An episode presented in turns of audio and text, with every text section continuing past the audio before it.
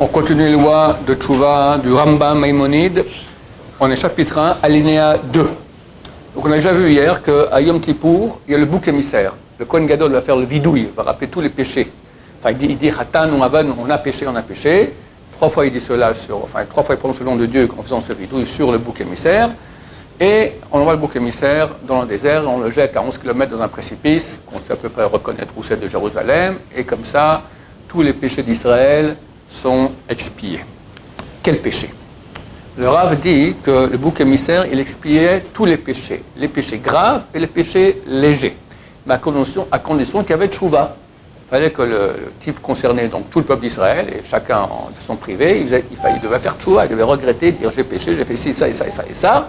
Et par le bouc émissaire, les péchés étaient expiés, même les péchés graves. Sinon, s'il ne faisait pas Techouva, le bouc émissaire expiait tous les péchés légers, mais n'expiait pas les péchés graves. Et le Rav va nous expliquer, c'est très intéressant, qu'est-ce que c'est qu'un péché grave? C'est pour un péché léger. Et des péchés graves, c'est tous les péchés qui sont sanctionnés par la mort du Bédine, donc une peine capitale. C'est deux témoins qui ont averti la personne juste avant qu'elle fasse le péché. Attention, tu fais ça, tu es coupable de mort, d'œuvre, ou aussi quel type de mort, mais quatre types de mort. Il dit, je m'en fous, et il fait ça, alors il était condamné à mort. Alors c'est quoi ces péchés-là? Il y a le Shabbat, il y a l'homosexualité, il y a avoda zara,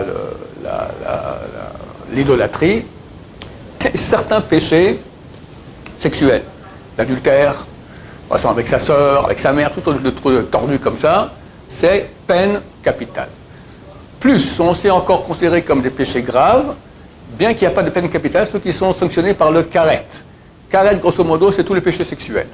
Plus, manger ou boire à Tipour, manger du chames à Pessah, encore deux, trois autres interdits de Kareth, pas trop actuels, c'est ça l'essentiel.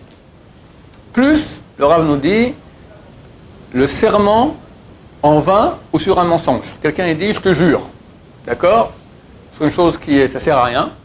Ou c'est un mensonge, ça fait partie des péchés graves. Bien qu'il n'y ait pas de Kareth sur le fait de jurer, mais normalement c'est considéré comme un péché grave. Tout le reste, tu as mangé du porc, tu as mangé du serpent, tu as mangé de l'âne, d'accord? C'est appelé les péchés légers. C'est pour ça qu'il faut que j'autorise, d'accord? Je ne dis pas que c'est autorisé, c'est très très grave aussi. Mais c'était expié par le bouc émissaire de façon automatique, même sans Techouva. Regardez qu'est-ce qu'on gagnait avec le Temple de Jérusalem. Le Rav va continuer et va dire, Bazmanazé, aujourd'hui, Shen Beit HaMikdash, on n'a pas, hélas, le Beit HaMikdash, on n'a pas un autel d'expiation des péchés, En chames et la Techouva, il n'y a que la Techouva. La Techouva mechaperet al kol ha'averot, la Techouva, elle expie tous les péchés. Afilou racha kolyamam, même s'il était un racha, un mécréant tous les jours de sa vie. Il a fait Techouva à la fin. El maskirin lo shum davar merish'o. On lui rappelle rien de la mécréantise, de tous les péchés qu'il a fait. C'est très important quand des gens sont près de la mort, d'aller les voir, leur dire de faire le vidouille, de faire une confession. Alors des fois ils commencent à voir pas, on leur dit, d'abord c'est marqué qu'on met toutes les femmes, les enfants dehors pour pas parce qu'ils se mettent à pleurer, ça affaiblit le type qui est en train de mourir. Du coup tu ne peux rien à faire un vidouille. Beaucoup de gens ont fait le vidouille, ils ont survécu. Bon, alors, tu auras fait une confession sur tes péchés. Qu'est-ce qu'il y a de mal là-dedans? Il n'y a rien. Et si jamais, tu dois mourir, au moins tu ne meurs pas bêtement. D'accord? Le faire la Techouva, c'est très important parce que même à ce moment-là, s'il fait une Techouva sincère, on lui pardonne ses péchés.